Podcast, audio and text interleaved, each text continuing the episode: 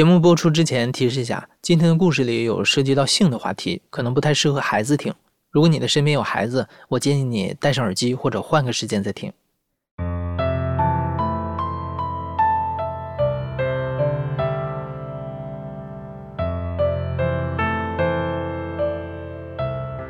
你好，欢迎收听故事 FM，我是艾哲，一个收集故事的人。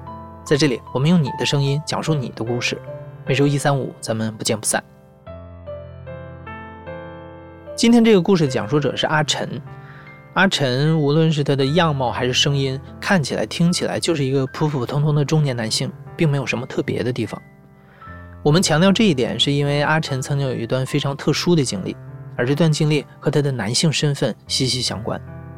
阿晨是一名卡尔曼综合症患者，这是一种遗传性的罕见病，在男性中的发病率约为八千分之一，而女性发病率大概是男性的五分之一。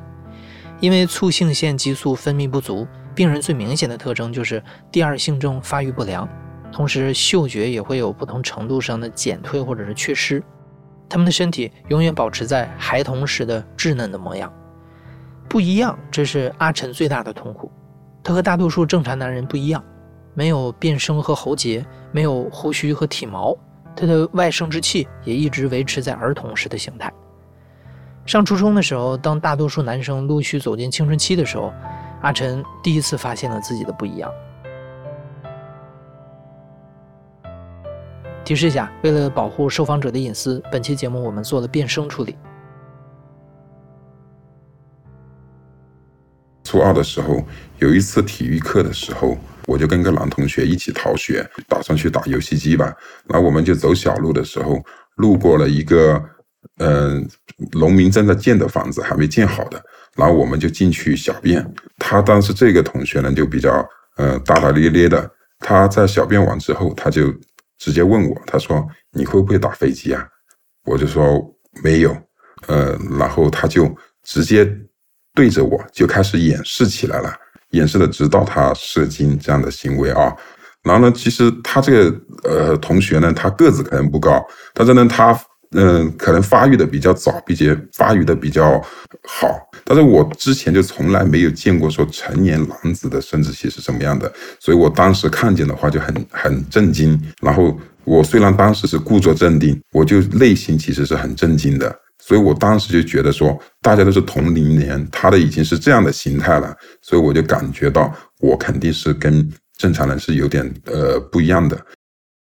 嗯，就是一般来说，我记得是高一的时候，然后我记得我第一次看欧美那样的，我们俗称的毛片 A 片啊，然后的话是在同学家里面，一群的呃同学，然后他们就提议说，他们他家里还有类似的碟片，然后就拿出来看，赤裸裸的这种性交的特写，然后我看到的这样的器官或者这样的画面的话，是冲击也是很大的。当时大家就可能会讨论自己的一些身体的反应，但是我就是选择默不作声的那一个了。说不清楚吧，就是有点担忧啊。这样的话，是不是我可能就这辈子做不了这个事情了，就没有办法去做这样的事情了，就会有这样的想法。阿晨成长在一个单亲家庭，上中学的时候，家里只剩下姐姐和妈妈陪在他的身边。迟迟未到的青春期成了他心中最大的秘密。他不敢透露给任何一个人。姐姐曾经发现过阿晨身体上的异常，旁敲侧击地问过他几次，都被阿晨糊弄过去了。一九九九年，阿晨高中毕业之后，没有选择继续读书，摆在他面前的路有两条。所所以呢，我高中读完之后就面临着走向社会了。一般在我们当地的环境的话，就是一般就是两个选择，一个就是你去学一门手艺。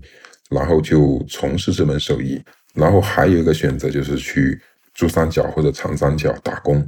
我就当时就很明确的一个想法，我不能永远待在这里，不然的话，随着时间年龄的增长，周边的人所有的人都发现我的异常了，并且别人会可能就会询问我怎么还不结婚啊什么之类的。所以我出于一种逃避的心理，我就想，我一定要选择去广东去打工。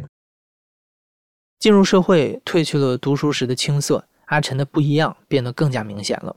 没有经过变声期的他，声音非常女性化，甚至在跟一些亲戚打电话的时候，被对方误认为是他姐姐。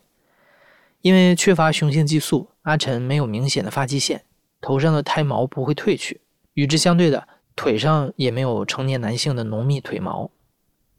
来广东打工的第一年开始，就我就开始就已经感觉到自己的这种情况已经是会被别人察觉的那种状况了。就因为缺乏激素的原因和这个青春期没有激活的原因呢，那个人的样貌会保持着比较稚嫩。二十岁的时候，你看起来可能才十六岁，容貌啊，包括可能身形接近于雌雄不分了，你知道吧？我有一次住院嘛，他那里是实行的是那个男女分开的病房的，一个在我隔壁床的，然后他老婆小声的问他。呃，说你隔壁这个是男孩还是女孩？他这个大哥就跟我说，说我老婆竟然问我你是男孩是女孩，他真是傻。我一看也知道你是男孩啊，但是其实他老婆并不是他一个人看走眼，知道吧？另外又有一个病友，那个家长带着那小孩小男孩在住院住了可能有四五天。然后我也跟他母亲，就是说会聊聊天什么之类的。然后在他出院的时候，他对着那个小 baby 说：“跟姐姐再见。”他这是无意识的，但是我就突然就呆了，很非非常尴尬吧？可能内心就是非常的不知道怎么形容了。然后他就一个劲的叫他小孩，呃，抓着他的手挥说：“跟姐姐再见。”那其实他在这个病房已经跟我相处了三四天了。然而，除了显而易见的异样的眼光，更加难以被外人知晓的痛苦是，即使身体没有发育，但阿晨依然对异性、对爱情有所期待。但是，无法拥有正常的性的阿晨，能追逐到自己的爱情吗？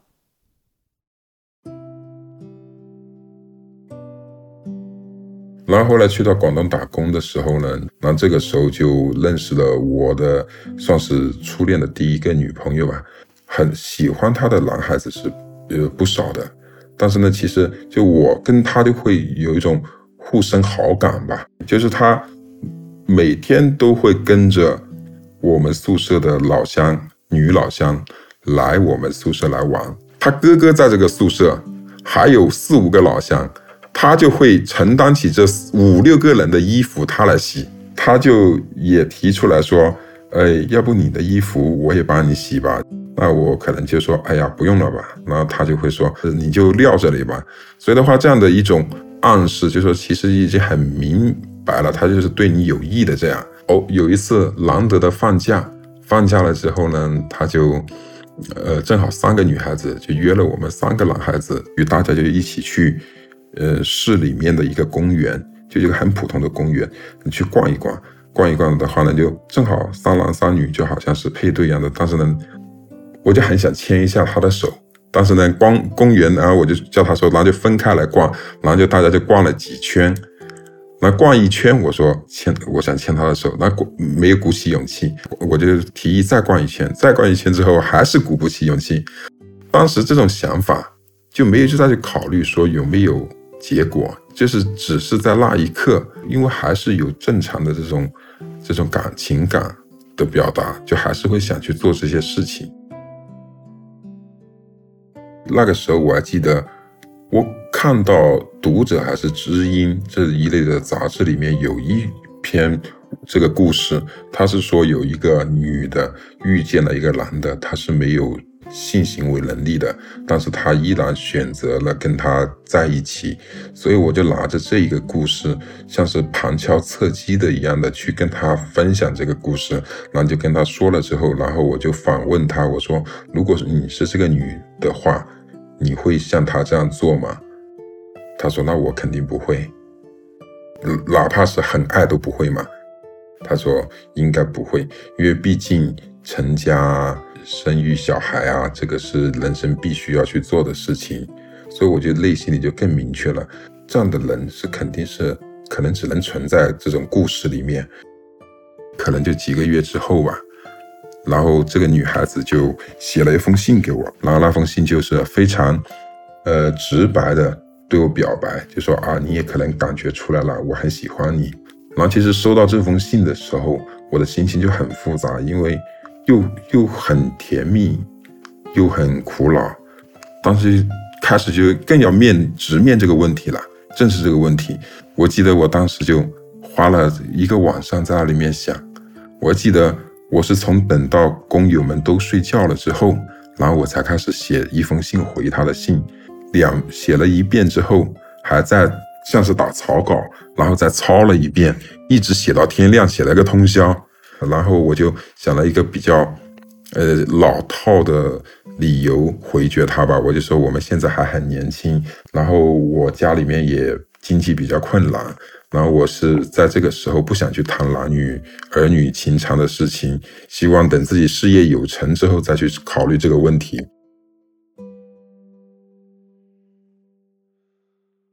这封信在当时让双方很沮丧。另外，女生的父母也反对女儿嫁给这个外省的男生，他们不在一起的理由似乎更充分了。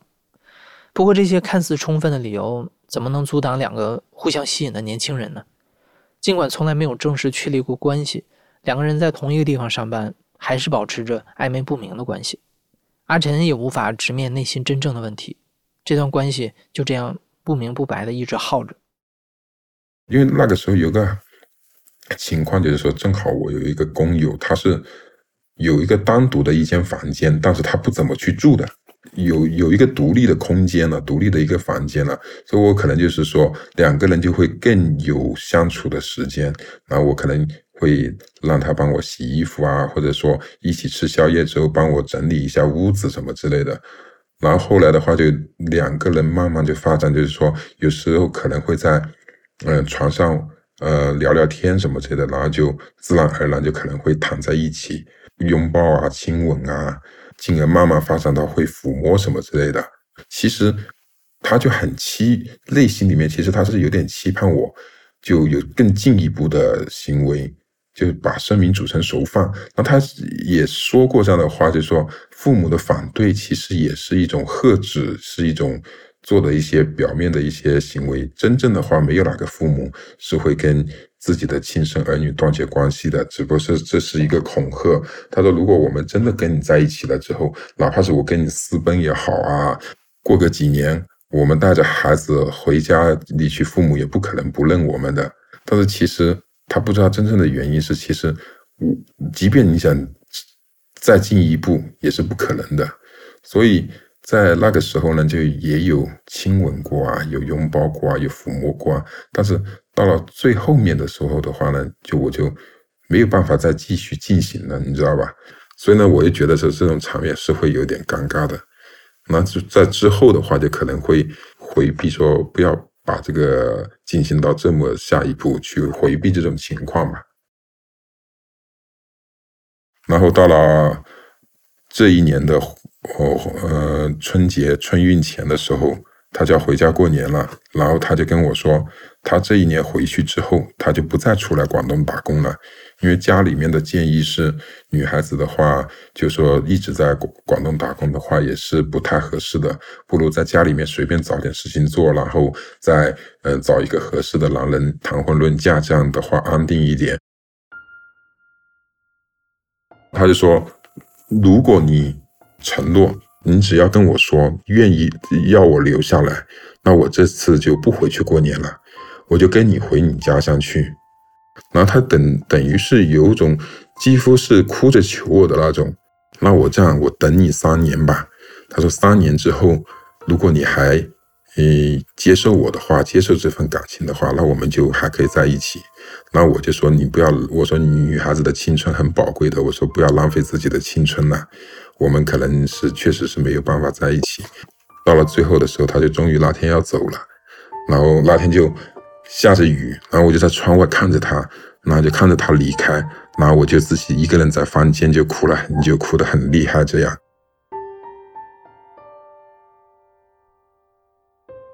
当时就那种完全是被绝望淹没了的那种感觉，就感觉这可能就是已经是铁板钉钉。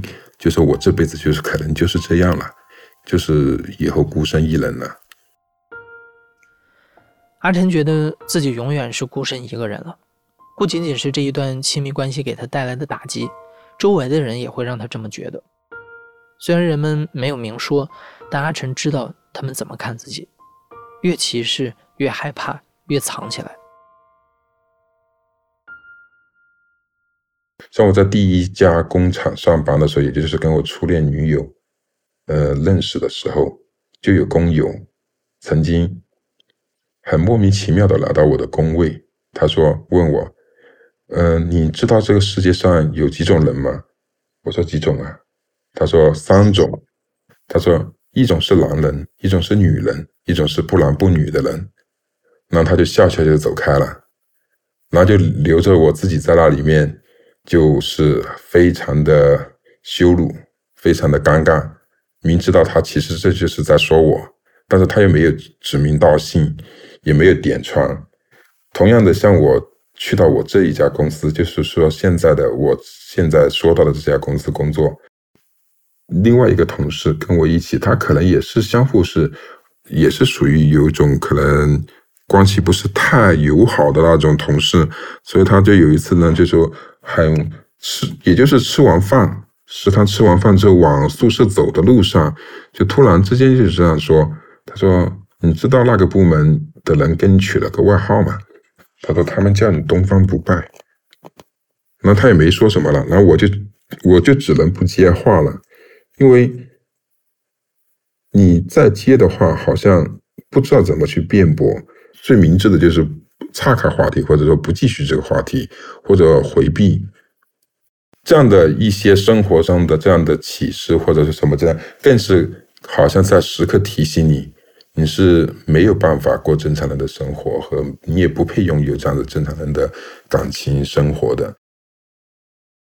后来，阿晨换了新的工作，收入越来越高，条件也变得更好。生活的其他方面，阿晨和大多数人并没有什么区别，除了无法拥有正常的性、正常的男女之情。阿晨后来也遇到过对他主动示好的女生，但因为第一段感情的阴影，他始终保持着距离，他不敢主动追求任何人。直到后来，他遇到了下一个喜欢的女生，改变了这一切。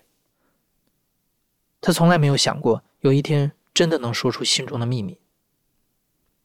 当时两个人就说，长达有一年多都是来往密切，但是呢都没有去没有去相互去表白，也没去追求对方，反正就是像像很要好的朋友，甚至接近于恋人一样的交往。然后联系的话就非常越来越密切，可能有时候呢，嗯，打个电话可能聊天聊一个小时，那可能有时候周末会约说，哎，你有没有空一起去哪里玩？我听说挺好玩的，那我们就像约会一样的。然后也有女同事，然后走得比较近的，然后别人开玩笑说你们要不要两个人尝试的时候，那个女孩子可能。就是也会表露说，哎，要不我们试试？我都会说，其实我也有女朋友了。其实我就拿着这个没有确立关系的人来做挡箭牌的，这样。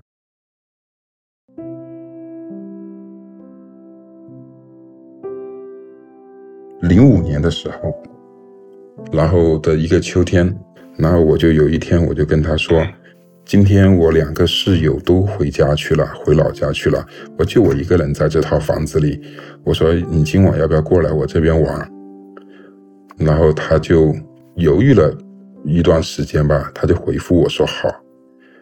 来了之后呢，我就对他说：“我说，嗯，虽然他们不回去了，但是我并没有他们房间的钥匙。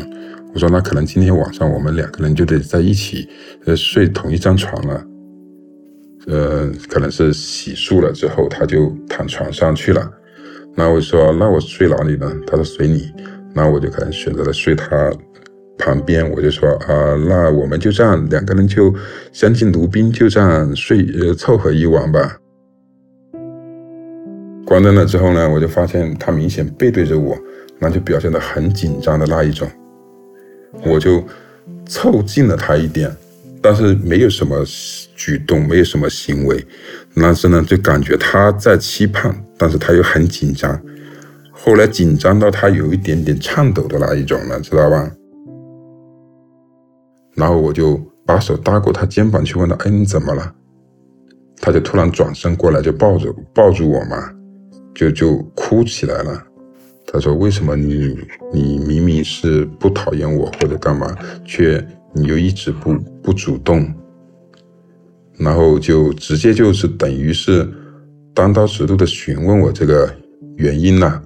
可能也是自己确实是很喜欢他嘛。直接跟他坦白了，我说因为我有病，我说有有有疾病，他说是什么病？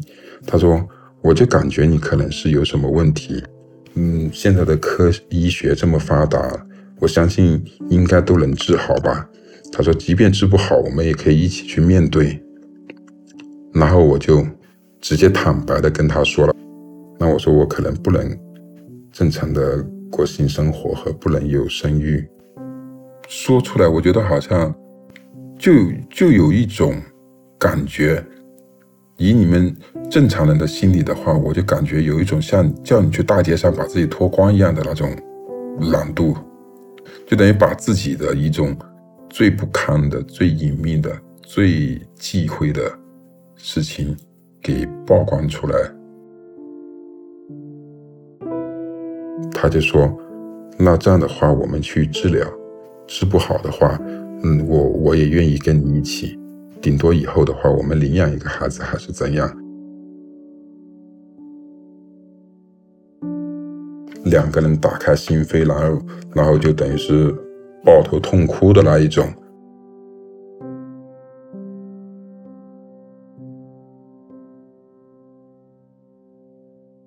二十五年来头一回，阿晨让另一个人知道了这个秘密，也正是那天晚上。两个相爱的人确立了关系，交往两年多以后，两个人顺其自然的领了结婚证。说到性这方面，阿晨说他的身体状况不算是最差的那种，可以勃起，但无法完成射精。阿晨的比喻是，就像是没有装水的水枪。两个人或许从一开始就默认接受了这一切，性并不是他们感情中最重要的那部分。或许你会好奇啊，这么多年来，阿晨没有尝试过寻医问药吗？这就要讲到国内对于卡尔曼综合症这种病的研究情况了。尽管这种病在一九四四年首次被遗传学家提出并报道，但在国内真正得到普及和重视，也是两千年以后的事情了。阿晨讲了这么一个故事：在病友当中有一个小他两岁的男生，同时在接受治疗。事实上，在九十年代，这个男孩十四岁左右，刚刚进入青春期的时候，妈妈就已经带他在全国各地寻医问药了。但很多医院没有了解过这种病，医生让他再等等，说不定过几年就好了。这位妈妈甚至在报纸上看到一篇报道，讲述国外的一个小男孩有同样的症状，明确写的就是卡尔曼综合症。然而，即便如此，依然没有被医生认同。对于阿晨来说也是这样，在他经济独立之后，也尝试过搜索相关的资料，但完全没有找到准确的信息。在他当时的概念里，或许过了十几岁的青春期年纪，身体已经无法恢复到和其他成年男性一样了。但其实我在很久以前的时候，其实是去有去了解，通过网络，其实我是找不到什么信息的，因为你去找的话呢，找到的一些信息是不贴切的。网上的一些信息可能顶多是在询问，他会在询问说：“哎，有点短小怎么办？”询问说：“哎，不育怎么办？”但是你明知道这其实是跟常规的短小和常规的不育或者常规的阳痿是两个概念来的，所以呢，在后来的时候跟我老婆确立关系的时候，那时是零五年，也是有再去通过网络去搜寻这些东西内容，其实也没有结果。然后结婚之后的话呢，就大概是过了一年多。然后这个时候，就我老婆就发现，她每个周末从她工作的地方来到我这里住处的话呢，她是带有情绪的，就可能是面对我的时候就会有一有一个冷战的状态，然后就可能就持续了几个星期了之后，我就问她到底是怎么回事，你她就说，嗯，当时的话，我们两个人确立关系的时候，你是答应过我会去接受治疗的。但是时间过去这么几年了，你却没有去过。他说：“你知不知道我承担多大的心理压压力？包括一些同事，包括家人的一些询问，怎么还没不要孩子啊，什么之类的。通过这一次，算是一个爆发，一个争吵也好，爆发也好，所以我就做出决定，我说好，我马上去呃面对，去接受治疗，去找。到了这个时候是去到零九年了，其实也是没有收到什么相关的资料，然后我最终还是找了广州的一家大医院，但是找的这个科室还是是治疗男性不孕不育的和男性性功能障碍的，然后他是一个权威的一个呃主任医生，然后我就觉得说。或许他他知道相关的吧，不管是不是完全对症，我去这里看看嘛。然后我就请了一天假，我记得很清楚是星期一。然后我就呃从我工作的城市就搭车过去，九点钟左右的时候就已经去到诊室这里开始在排队候诊了。然后我觉得，可能在候诊的这段时间是我最煎熬的。马上就看到那个大屏幕上的那个呃名字，一个一个逐步快轮到自己了，我就想到，等下我就要去面对一个陌生人了。虽然是医生，要去呃展展示自己、暴露自己的身体啊的和讲述这个情况，所以呢，越快到轮到我的时候，我就越紧张，我就有种坐立不安的感觉。进去之后，医生就问我，呃，你什么情况？我就说我那里比较小。他说脱了看一下，然后我就好像是硬着头皮把裤子给脱了。结果他只是看了一眼之后，他就说：“嗯，你这个情况不属于我这个科室的，我叫我们另外一个科室的主任过来，你在这里等一下。”那他就打了个电话，那很快那个科室的主任就过来了。过来了之后，他就又叫我脱下来看了一下，看了一下之后，他就提了个问题，他说：“你有嗅觉不？”我说：“哎，没有。”他说：“哦。”他说：“这样，你这个要做个全面的检查。”他说：“呃，一时半会是呃搞不定的，要选择个时间来住院。”他就拿了一张纸条，拿出笔来写了写下卡尔曼综合症。他说：“你去网上搜的话，搜这一个，你就能够大致了解一些情况。”那我说：“那这个情况能治疗好吗？”他说：“这个治疗的话，效果还是挺好的。”我说：“能有可能恢复到常人的状态吗？”他说。基本上可以。然后当时我听到这个他的这个答复的话，心里就是欣喜若狂的那一种。很快，阿晨通过住院检查确诊了卡尔曼综合症。活了二十九年，他终于弄清楚了自己身体的问题，而且还可以治好。卡尔曼综合症的治疗并不复杂，价格也不是特别昂贵。在二零零九年的时候，阿晨采用了最简单的治疗方案，需要持续的在身体里注射 HCG。也就是人绒毛膜促性腺激素，每个月的花费不到两百元人民币。通过一系列的治疗，阿晨的身体很快发生了变化。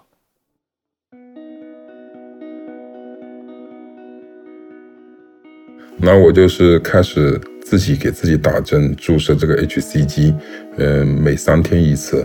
然后的话呢，就很快就感觉到身体发生了变化。首先就是。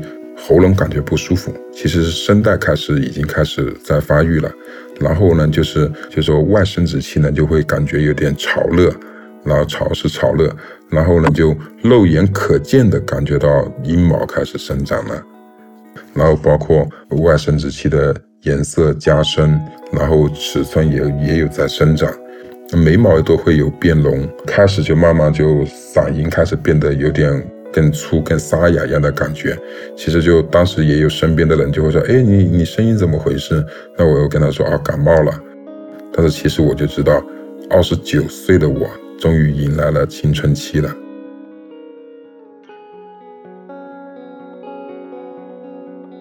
在接受治疗三个月之后，阿晨的妻子意外怀孕了。在通过基因检查确认胎儿没有异常之后，两个人决定留下这个孩子。通过两年的治疗，如今阿晨看起来和普通的成年男性没有什么不一样。相比其他病友，阿晨无疑是非常幸运的。一方面，他的寻医问药之路没有走弯路，他找对了医生，第一次去医院就确诊了这种病；另一方面，阿晨的身体状况相对来说还比较好，在接受治疗两年之后，阿晨体内的激素水平已经能维持在正常的范围了，所以他停掉了用药。并不是所有的病友都和阿晨一样幸运。有的人因为缺乏了解耽误治疗了很多年也有人需要终身注射药物来维持正常的身体状况。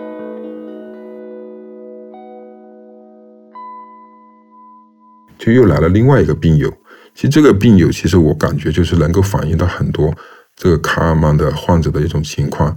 然后这个病友他就说我们做完检查了的时候，没什么检查可做了，就比较空闲的时候，就我们可以自由活动。他就说，能不能跟他一起去广州逛一逛？他进到地铁之后，他出来之后，他跟我说：“你有没有看见刚才那个人一直在看我？”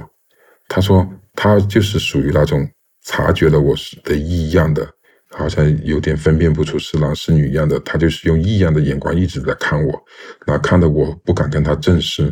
我以前生活中被这样的眼光看过很多次，我都是非常反感又无可奈何。有一个天津有一个大哥，他当时在群里面的时候，他就已经是五十超过五十岁了。他在他那个年纪，其实他即便去去寻医问药也是没有结果的。但是等到现在开始有这个病的治疗方案了的时候，他其实是几乎已经错过了。他说他接下来考虑是用植发的技术，把后脑勺的发根植到嘴唇上去，就等于是植胡子一样的。他说他只想让自己的嘴唇有一些胡须，让外人能够通过胡子能够。一眼判断出他确确确实是个男人。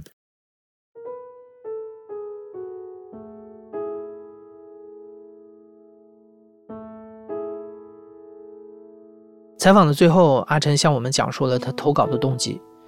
事实上，阿晨在很多年前就已经关注了故事 FM。他曾经认为，如果让更多的人知道了这种病的存在，会不会让身边隐形的卡尔曼综合症患者都暴露出来，让他们更受歧视和羞辱？生存状态会变得更差，但直到今年，他才终于鼓足了勇气向我们投了稿。他希望这期节目能够帮助到和他一样有同样痛苦经历的病友，让他们少走一点弯路。或许阿晨的故事更重要的意义在于，他向我们展示了一个罕见病人，一个不一样的人。除了疾病本身的疼痛之外，他和大多数人并没有什么区别，一样的向往爱情，一样的热爱生活。不是所有的疾病都能在医学上彻底根治，但听到这期节目的你，如果能减少对这些疾病的误解和恐惧，对身边不一样的人多一份理解，让他们更自信的生活，或许也是对于疾病的一种治愈吧。